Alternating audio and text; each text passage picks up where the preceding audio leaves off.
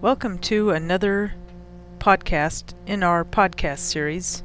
I'm Linda McGlasson with BankInfoSecurity.com, and today we're speaking with Catherine Allen, CEO of BITS, the Financial Services Roundtable. Catherine Allen is a noted innovator and visionary in the financial services industry. Named as one of 16 unsung heroes and rising stars by Fast Company magazine, she led BITS from a fledgling organization in 1996 to its current status as key industry forum for cutting edge issues in financial services. She is fre- frequently consulted as an expert on the subjects of security, e commerce, and payments. She sits on the boards of the Financial Services Technology Consortium the Financial Services Sector Coordinating Council, Council MIST, and Hudson Ventures, and serves on task forces as well as a number of industry groups. We'll get right into the questions. You have the ears and know the opinions of the top 100 financial organizations in the United States. What is their vision in your view, of the state of information security at finance, financial institutions here in the United States? I think that uh, the CEOs uh, are very concerned, very aware, and proactively working to address the concerns of information security. And by that I mean concerns about data breaches and the loss of public confidence, customer confidence, uh, I, by that I mean looking at the processes, the technologies, and the uh, sort of internal uh, people uh, training uh, that makes uh, the institutions more aware and more concerned and more proactively addressing the information security um, areas. I just recently met with uh, the CEOs. I, every year I go out and meet with about 30 or 40 of them one on one, and I thought I might share with you what's top of mind for the CEOs of these 100 largest financial institutions. They are wireless secu- security, and I think part of their interest there is because they use handheld devices. They're Blackberries, their Treos, and other devices, and they're uh, acutely aware of how pro- how wireless is proliferating, both devices and networks, but also the applications, and the concerns about security and delivering payments and uh, information services over the, the, wireless networks. So that's one major area that they're uh, concerned about. A second is cross-channel payments risk. The fact that through informa- information security breaches, the fraudsters or bad guys are able to leap from one payments channel to another and to use information from one channel into another channel. So that is of concern. I've mentioned the data breaches and public confidence issues. Research is showing that consumers are increasingly concerned about identity theft and about their data being breached. And the, this latest TJ Maxx, uh, TJX uh, breach is a good example of where financial institutions are going to need to um, uh, re, uh, reissue a number of cards, both debit and credit cards, and yet it is not the financial institution's fault that the data was breached, it was the retailer's fault. So it's one of those issues where the uh, CEOs are very concerned about the liability and the responsibility they have to their customers, yet they're relying on other institutions, third parties, uh, who may actually have the breach. Lastly, they're concerned about the cost of compliance. With all the regulations, that are addressing and sometimes overlapping regulations addressing data security and information security, how to make sense of those, how to have more efficiency uh, in uh, uh, in compliance, and to work collaboratively with the regulators to address that. Lastly, their concerns, top of mind, is third-party providers and how they can um, manage them and have oversight uh, on those third party providers uh, to make sure that they're meeting the regulatory requirements that we have and that they're ensuring that our customer data is held uh, secure. And that's the genesis of much of the work we've done in the shared assessments project. Kathy, of those items that you just mentioned, what is the most damaging cyber threat facing financial institutions and our customers today? And in your opinion, have we been winning this war against cybercrime?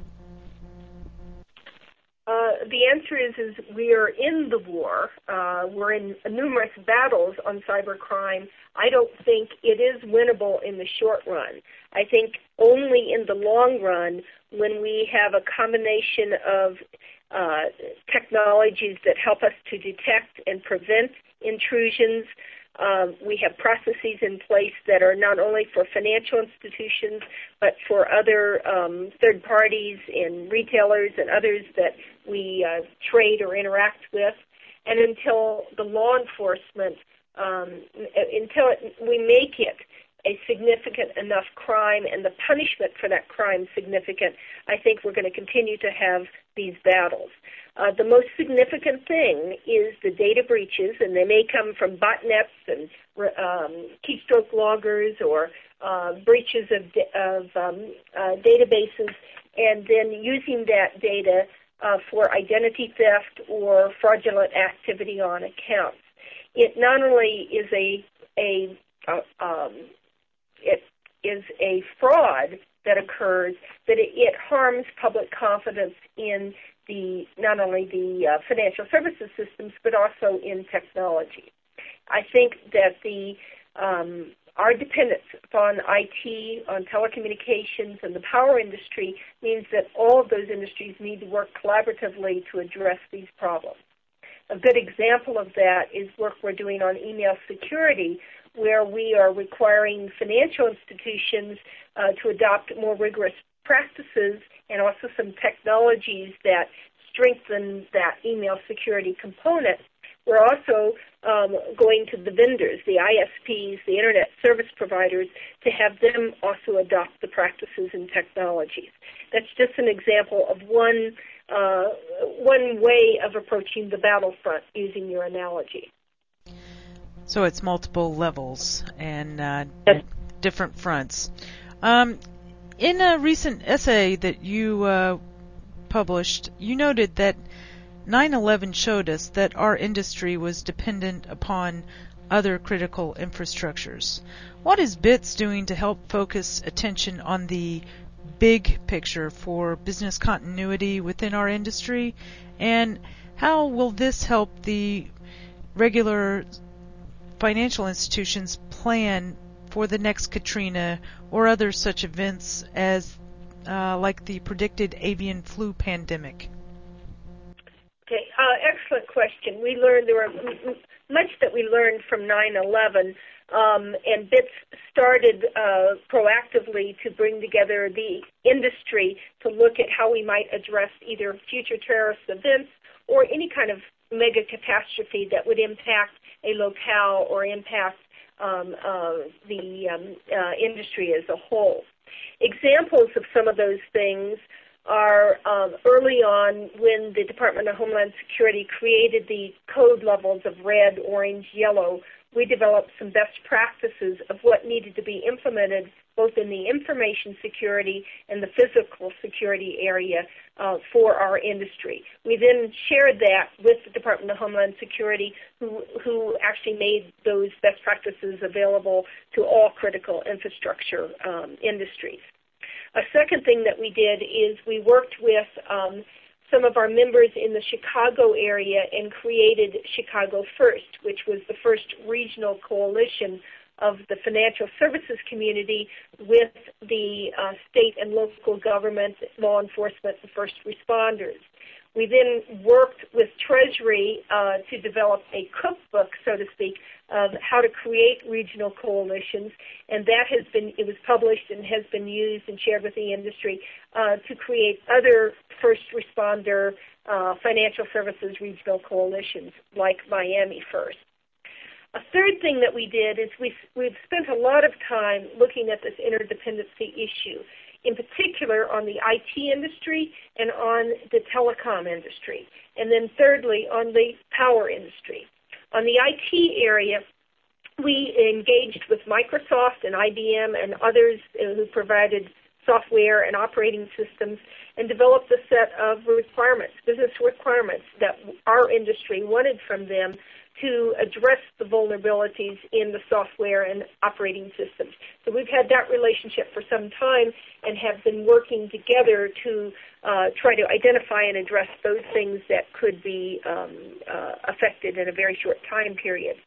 In the telecom area, we worked with the uh, NCS, the National Communication Service, out of the Department of Homeland Security, to look at the diversity and redundancy issues that are in the telecom infrastructure. Uh, we had some private proprietary meetings around that. We worked uh, with the NSTAC to get them, uh, this is the Presidential Advisory Board for the telecom industry, um, to address these diversity and redundancy issues. We created a white paper uh, and best practices, and that's available on our website on what the financial services sector needs to do to uh, have the required diversity and redundancy and also what the telecom sector needs to do. And all of this, we've worked very closely with the regulatory agencies uh, to uh, make them aware of the dependency issues and what they might be able to do in terms of um, negotiations and, and um, discussions with these other third party and, and uh, telecom related uh, industry players. Um, I sit on the INRIC, which is a advisory council of the FCC. We brought the same diversity and redundancy issues to bear there. And then working very specifically with ATIS, which is a um, group of the CIOs of the telecom industry, we uh, did two pilots, one with the Federal Reserve and one with one of our member companies, to actually map out what it would take to understand the, um, the what it would take to get the diversity and redundancy that we need and what the cost might be around that. So in the telecom uh, interdependency area, we've done a lot of work.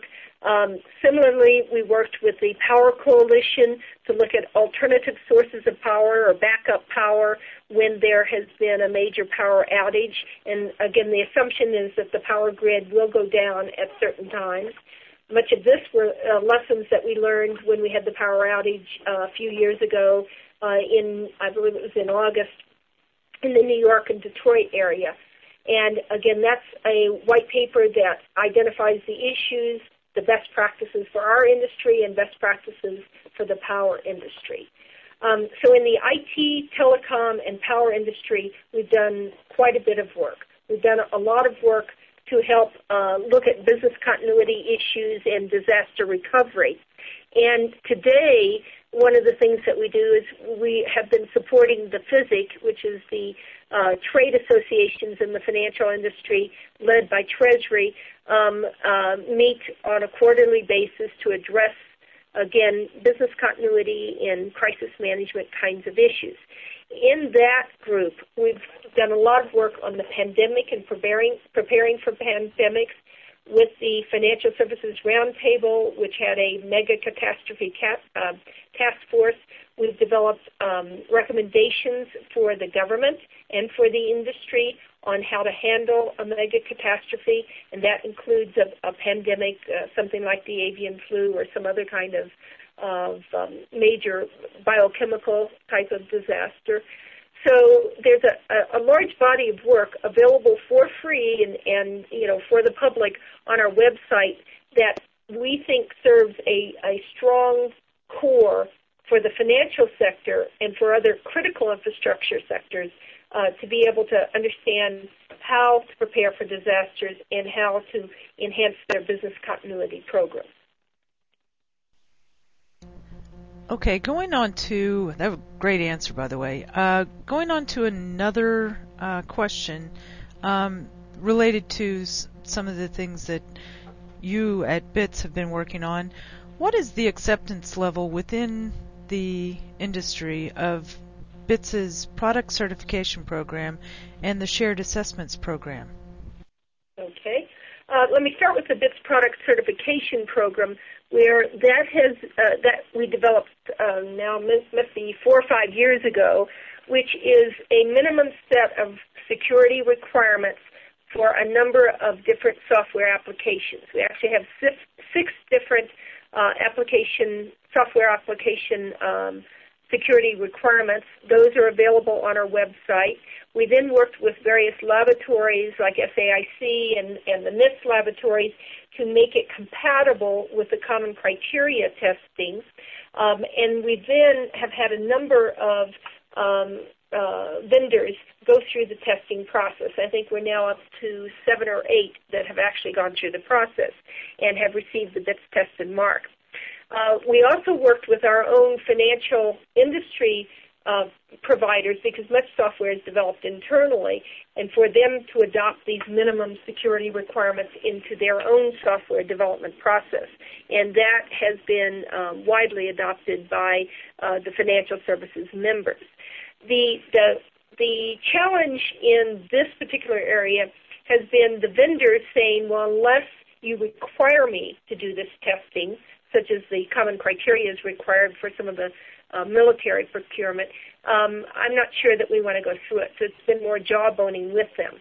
The interesting thing is, is the more that we've had the concerns about data breaches uh, and and more public understanding of the cybersecurity threats, the more interest we're getting from the vendor community. So we think that that program, the BITS product certification program, will continue to grow. And certainly the the uh, work that we did, the minimum security requirements, um, is a good body of work that can be used by any industry. It was something that was developed by the financial sector. It was vetted by our, our regulatory agencies, vetted by the vendor community, vetted by experts in uh, information security, and it serves as a baseline for what uh, for software application um, development.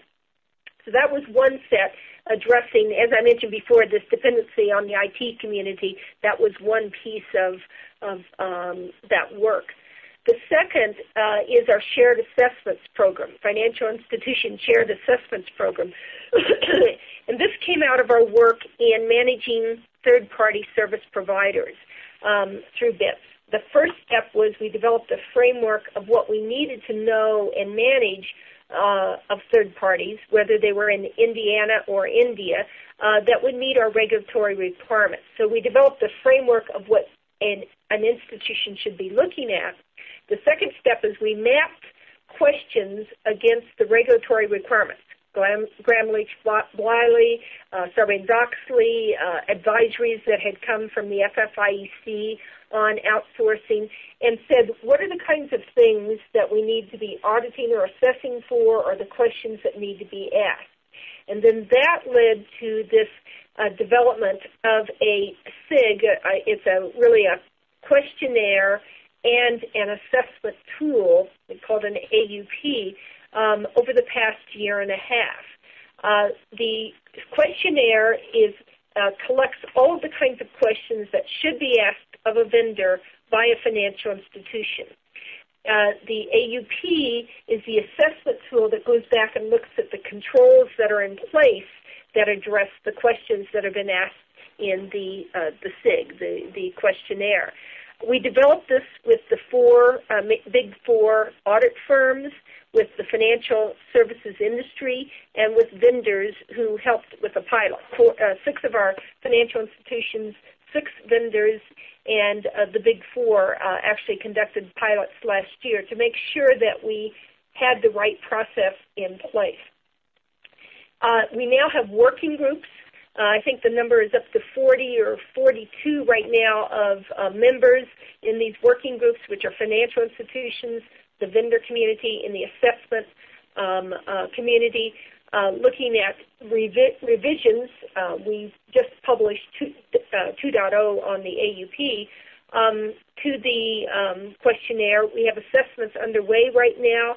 Our target is 100 different assessments this year, and that will be both in the U.S. and in India, uh, that will be shared then by the financial community. And what this does is it creates a um, a much more rigorous assessment than a SAS 70. It's complementary to the SAS 70, but much more rigorous, much more focused on data security and privacy and customer uh, information protection issues. Secondly, it allows one audit of a vendor as opposed to, excuse me, 50 vendors, uh, 50 financial institutions going in 50 times and doing 50 audits. This is a consistent audit that then can be shared with those institutions. Thirdly, it coordinates all of the financial institutions so you have a common set of questions and a common set of assessment tool control um, uh, processes so that uh, the vendor does not have you know multiple institutions coming in with slightly different versions of uh, what they think is a requirement of uh, GLB or a requirement of Sarbanes-Oxley. So it's a much, much more cost-effective and efficient effort. It's also much more rigorous, which is good for the industry and good for the vendors. And so we're finding uh, uh, not only adoption within the financial community, but uh, enthusiastic enthusiastic response from the vendor community. So we see this year as our major rollout year to try to get 100 assessments done, and then we see we'll you know um, really um, launch uh, much more rigorously in the following year.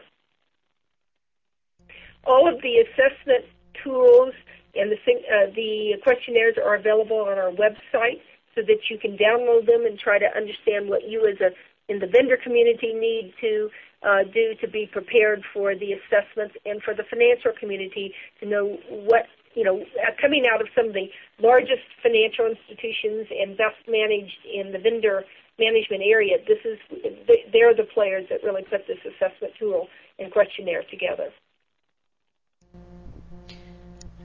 Kathy, we've been described by some as an industry divided by those institutions who quote, get the need for security and do it well.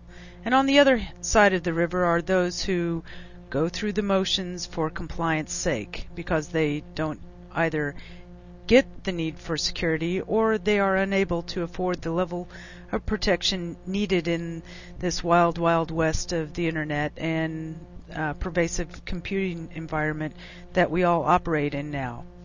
Um, in your opinion, what more can be done to bridge this divide between the two sides of and all of those in betweens?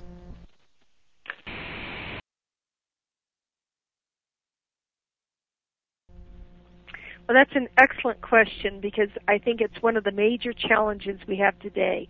Excuse me. I do not see um, this problem about information security abating. In fact, I see it getting worse because the fraudsters and the bad guys that are out there are becoming more technologically sophisticated.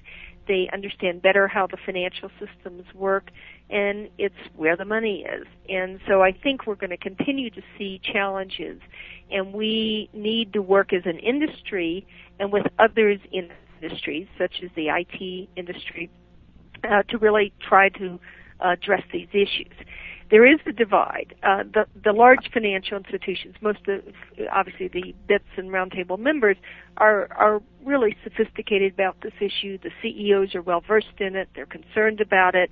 Um, they have the appropriate processes and and technologies uh, in, uh, that are in, being invested in. Um, but still, we have concerns about breaches because, again, it is something that is uh, you cannot be 100% secure. Um, on the other side, the smaller to medium-sized institutions just don't have either the resources or the sophistication uh, that that competes with the larger institutions.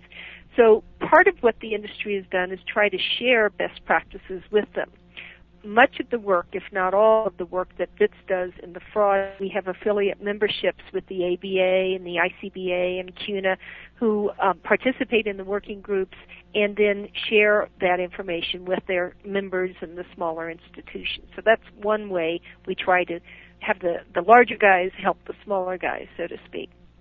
Secondly, we work very closely with the Fiservs and Metavantes and the, the processors uh, that serve the medium to small size uh, players and try to, uh, again, the, get them to adopt the best practices that the industry has. The third area is the regulatory community, which has a vested interest in these smaller players being up to speed. They try to educate them. They provide them with the same advisory when the examiners go in. They try to help those institutions um, ha- put in place the kinds of policies and technologies that will help address the errors. Are really shared assessments program um, and through that, they're trying to get the vendors that serve these smaller communities to have better practices and and again higher levels of security, which helps the industry in total. But we'll continue to see um, challenges for the small to medium-sized institutions just because of the investments that are needed. And unfortunately, many of the bad guys um, see that vulnerability and are beginning to go after smaller institutions as a way to uh, then interface into the larger networks. Kathy, the influx of phishing and other malware exploits hitting our institutions and our customers are soaring. What are some of the solutions you at BITS see that may offer some help for institutions, especially the mid and smaller size ones, uh, who you just mentioned aren't afforded the same level of staff to fight the attacks at the same level of intensity as uh, larger institutions are? Um, several things. Um, uh, a paper that's about ready to come out that we're working on, email security, really addresses um, so one of the things technologies that are, as I mentioned, the the Fiservs or the Metavantes could implement. We're also um, working with the internet service providers for them to implement those best practices and technologies. So that's one step. Secondly, we have published best practices on internet fraud, on um, uh, phishing. We have a uh, phishing network where uh, our members uh, provide incidences and, that are happening um, and they are sharing that with the industry. So and and how they handled those phishing attacks. So there's a way to uh, either go to our website and get some of the best practices, or to participate in the anti-phishing uh, network. Um, a third way is to really uh, talk to some of the larger players who've been through this multiple times and uh, talk to them about what technologies they've implemented to address the phishing issue. So that's all the sort of the preventative technology area. Um, we just recently did a conference with uh, the ITAC. Um, Bits and the Roundtable put together a utility to help consumers for free um, if they've been victims of identity theft, and it, it's a utility that stands behind the member uh, organizations. Through that, uh, through this conference that we put together, uh, we talked about what do you do when you have a data breach? What are the kind of communications you need to make? Um, we put a white paper together that's called uh, uh, Consumer Confidence, and uh, again, how a financial institution needs to handle it when they've had a breach, and how they communicate with their employees, their customers, their um, the consumers, and with the regula- regulators. Again, that is something that's on our website that is useful to medium to small size institutions. Um, and then lastly, working with the regulators, um, they have a number of uh, what I would call educational advisories and um, information and, and again when the examiners go into the institutions that they can provide as well. So there there is information there. I think sometimes the problem with the smaller institutions is they if even if they have a CIO, that CIO has many other responsibilities. So it's a timing, uh, you know, just having the time to understand what you need to do um, is the problem. Okay. Uh, some of the recent guidelines issued by BITS focused on uh, keeping consumer confidence high. Uh, I think you just mentioned one. Is this an indication of a growing problem in erosion of consumer trust? And uh, where do you see the level of consumer confidence in, uh, let's say, online banking? And has the move uh, to strengthen authentication methods per the FFIEC guidance helped at all? Um, we are concerned about consumer confidence. There are two studies recently out that uh, talked about the Ponemon study and a Visa study that showed that one in five um, consumers are leaving an institution when there's been a breach. That's a, a, a large number because we all know the cost of keeping customers or uh, acquiring new customers, and to have a customer leave just because you've had a breach is a significant um, concern. Uh, if you look at general numbers, you're seeing uh, a decrease in, um, I would say, confidence in the internet and in uh, the um, technology per se. However, we, what we consistently see is that consumers do have a belief that their financial institution will make them whole, that their financial institution will help them if they become a victim of uh, of a breach or of a uh, identity theft problem. So the confidence within their own institution uh, is strong. It's when there's been a breach, those people who are concerned about privacy are the ones that are leaving. So we, you know, I, on one hand, the confidence is still there in that their institution will take care of them. On the other hand, we're seeing some national studies that are saying when any institution is breached, that it there is a significant impact. Um, and uh, as I said, that's one of the issues that the CEOs are very concerned about this lack of consumer confidence. Now, with regard to the um, FFIEC guidelines on authentication, most of the institutions are just implementing now stronger authentication, in, and it varies by the risk um, levels of risk. I think you will see um, that uh, contributing towards uh, confidence. It certainly is something that needed to happen to have institutions focus on stronger authentication of who their customers are.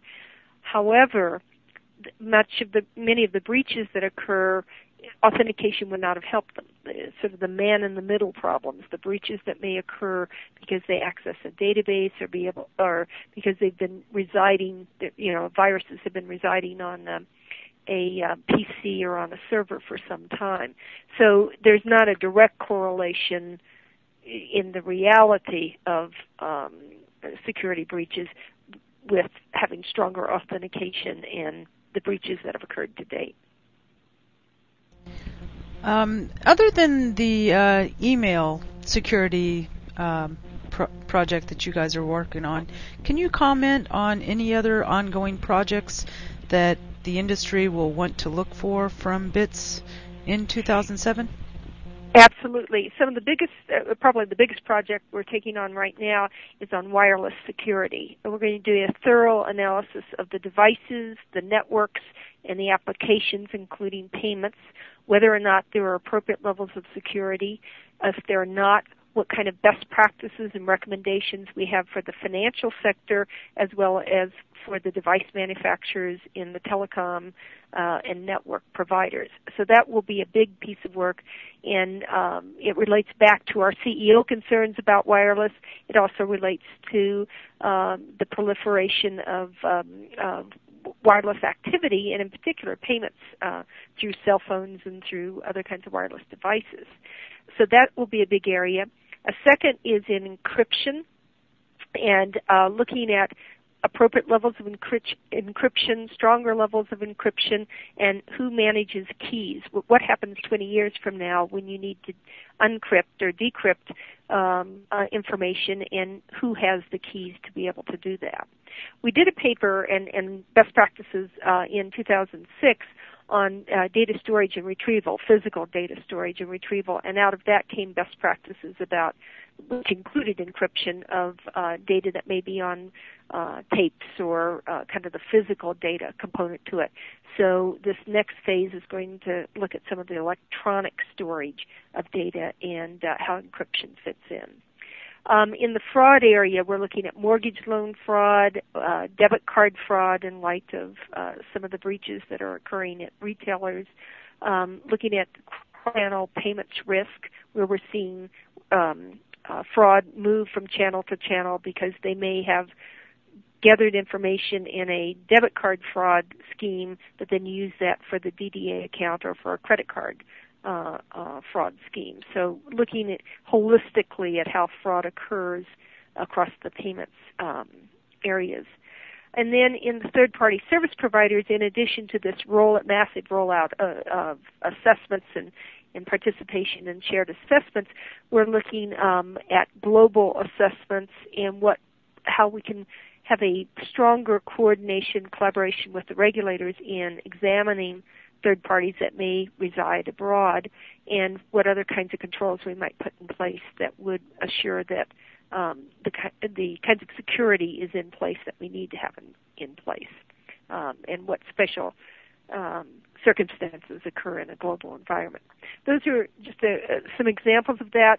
And then on uh, March the 15th, we're actually having an internal fraud forum where we're bringing together regulators, the technology providers, uh, the um, uh, some, some examples of best practices on how firms are handling gangs of people or f- internal fraud that may uh, occur from employees or uh, um, teams of employees that maybe have been planted in the institutions, and also promoting this uh, shared um, fraud database that um, Early Warning Systems is managing for BITS, and that is uh, where institutions are putting the names of uh, former employees who've either been um, fired uh, and, and can prove that they were fired for fraud, or convicted, or confessed.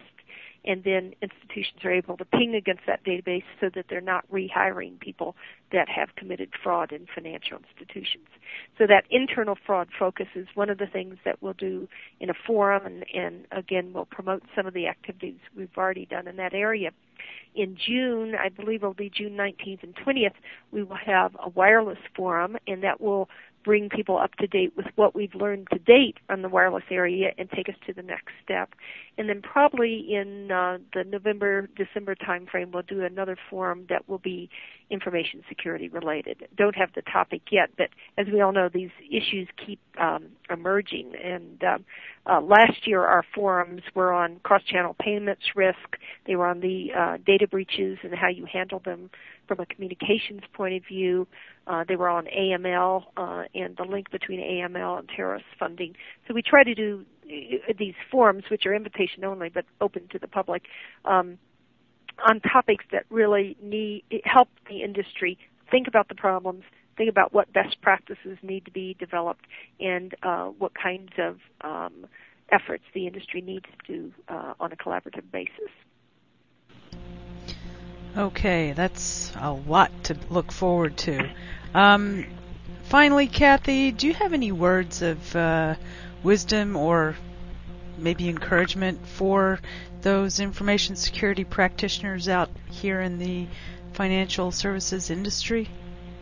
Well, first of all, I love them. They're they're my favorite people because they're the really they're the heroes that are going to help us understand how to understand, to mitigate, and to really proactively address the information security breaches that we have. So it's a great field to be in, and I have uh, utmost admiration for them. And uh, as you know, we have a security and risk assessment steering committee and, and working groups that are made up of many of the uh, CISOs or information security professionals, and uh, some of the best and brightest in our industry are in that field. And I uh, number one, I, I congratulate them and I honor them for the work that they're doing.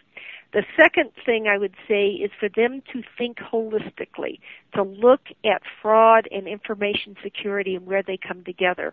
One of the things we're recommending to our member companies is that they break down the silos between the various fraud groups within an institution and the information security people. They need to have cross communications because much of the fraud that's occurring is starting with an information security breach.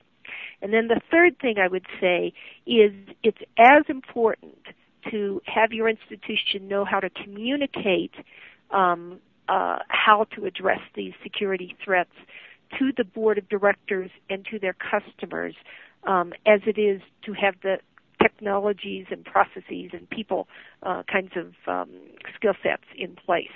So it's really important that the information security people work closely with the corporate communications people to um, really have a program ready for when, not if, a breach occurs in how they communicate to the board of directors and their stockholders and how they communicate to their customers and employees. And so again, that role of the information security expert needs to be broadened to think about the communication side as well as the technology side. Okay, Kathy, thank you so much for your time today, and we will look forward to seeing more of this great work that uh, the BITS is doing for our industry. Um, and I just wanted to thank you for all of your answers. You've just listened to a podcast with Catherine Allen, uh, CEO of the BITS.